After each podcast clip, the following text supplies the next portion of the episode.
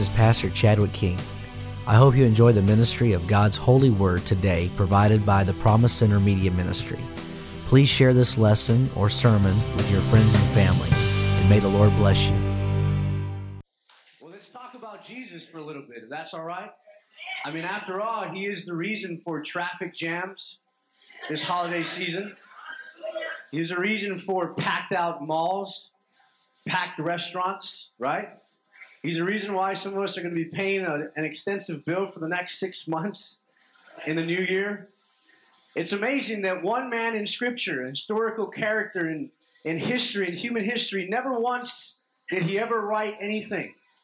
Archaeology can never find any type of science, can never find any any type of template or artifact left behind by, th- by this man in Scripture, but in history. But yet, there is no other character in human history who more poets, authors, tax collectors, fishermen, doctors, men and women from different societies, different caste systems.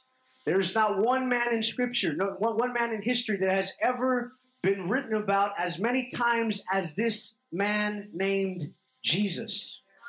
That's an amazing thing. That's an amazing accomplishment. More songs. No, no other man has ever captured more thoughts of the imagination, more inspirational moments in deep meditation than this man named Jesus. So let me ask you a question. Is there anyone in here that knows this Jesus? Okay, I'm glad you answered that. Let's talk about that for the next 10 minutes, if you allow me to. In the biblical progression, we oftentimes find passages in, in the scriptures where, where the scriptures reveal bits and pieces of God's nature and his character, and oftentimes you'll find statements captured in parentheses or in, or in open quotations and closing quotations. For instance, like in the book of Genesis, when humanity has fallen into sin, you have God saying, Adam, where are you? There we have open quotations and closing quotations, a statement revealing that God is this personal, intimate God, despite the situations that we may find ourselves in. Amen? Calling humanity by name. He says, Adam. In the book of Joshua, you find God revealing a statement to Joshua saying, Joshua, fear not. Open quotations. He says, Don't be afraid. He says, I'm with you. Have not I commanded you to be not discouraged or dismayed? And then you have a, quote, a closing quotation. You have sentences, fragments, statements of this God that seems to be off in a distance, revealing bits and pieces of who He is to humanity. Let me ask you a question. Have you ever wondered about someone in life that sparked your interest? How many in here have ever fallen in love? See your hand. Any lovebirds out there? What? Let, let me kind of explain to you how it might have happened. Okay? You saw somebody and they caught your eye and you caught each other's eye and you just both like gave that double take, you know? Like, hey, you know? And then what you did is you wanted to know everything about this person. So you engaged in a pursuit, a rapid, consistent, disciplined pursuit to win this person over. Amen? And for some of us, you're, you're married. Some of us, you have a family. Some of us, you, you understand what it is to love willingly and risk everything and be successful at it. In a relationship, there's promises made. How many of you ever had a promise given to you? They said, I'll never, I'll, I will never break your heart or I'll never leave you no matter what. I see some of you looking at me like, yeah, right. Come on now, yeah, right. Well, we have these statements made, and it's all under the influence of something called love. You know, I was reading something somewhere, and they said love and knowledge is the same thing. You can't have one without the other. Knowledge is simply the skin that covers love. That's what it is. And when love grows, it expands knowledge because you know more about the person. That's what this is about. This is about an ultimate statement captured in quotations, given to humanity. It was a promise that would never be severed. It was a promise that would never be crushed, broken, that would not wither away through time and be depreciated, lose its value. It was an ultimate statement captured, not just in a sentence, but in one word. The book of John says, In the beginning was the Word. Here we go. A word given, a statement given to humanity. And the Word was with God, and the Word was God. The same was in the beginning with God. All things were made by Him, and without Him was not anything made that was made. Everybody familiar with that, that scripture? Here we have a word given. And if you keep reading down the line, you'll see that the word became flesh and dwelt among us. You see, friend, in the life of Jesus, there was a statement given to humanity, but not in some some complicated, you know, contract where you have to just kind of read the fine print because if not, you're stuck with this high interest rate, you know. But it was everything was exposed and transparent. Many of us, you're going to think that I sound like a broken record, but I'm going to say this. Since the beginning of time, humanity had been trying to connect with God and failed miserably.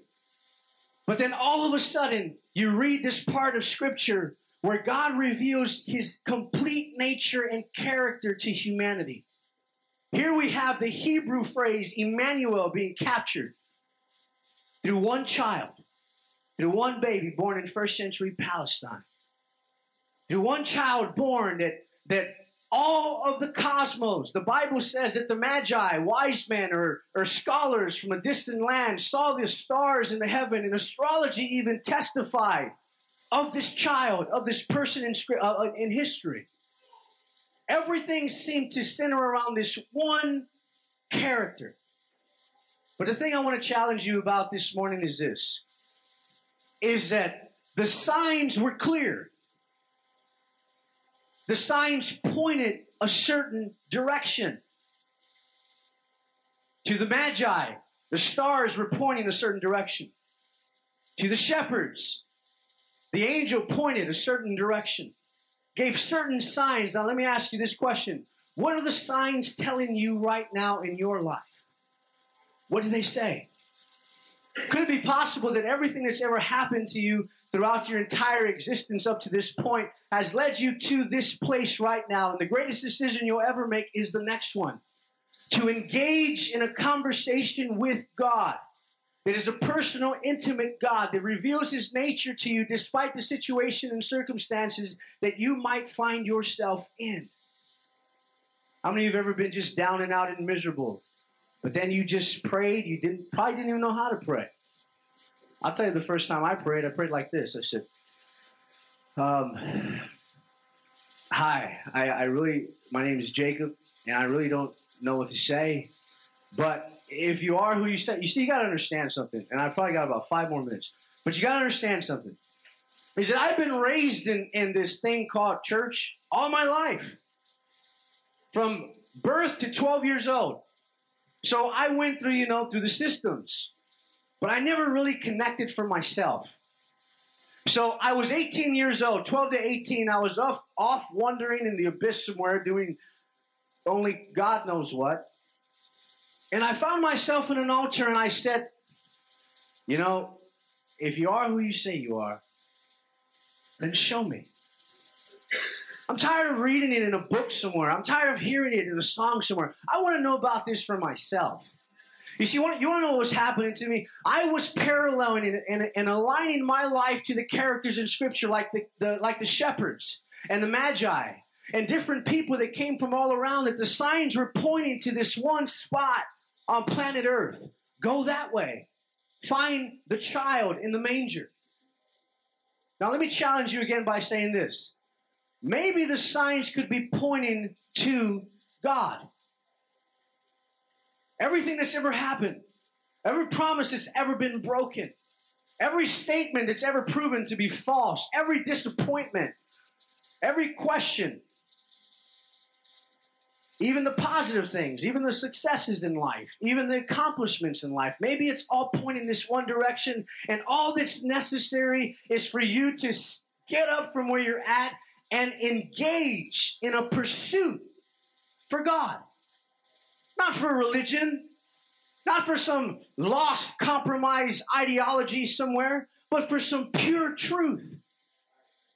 For something that's real, for something that's supernatural, for something that's beyond the world I'm in. You want to know why? Because I cannot possibly solve the same problems in my life with the same mind that created it. I need a new mind. I need a new source. I need something that'll, that, that doesn't run out.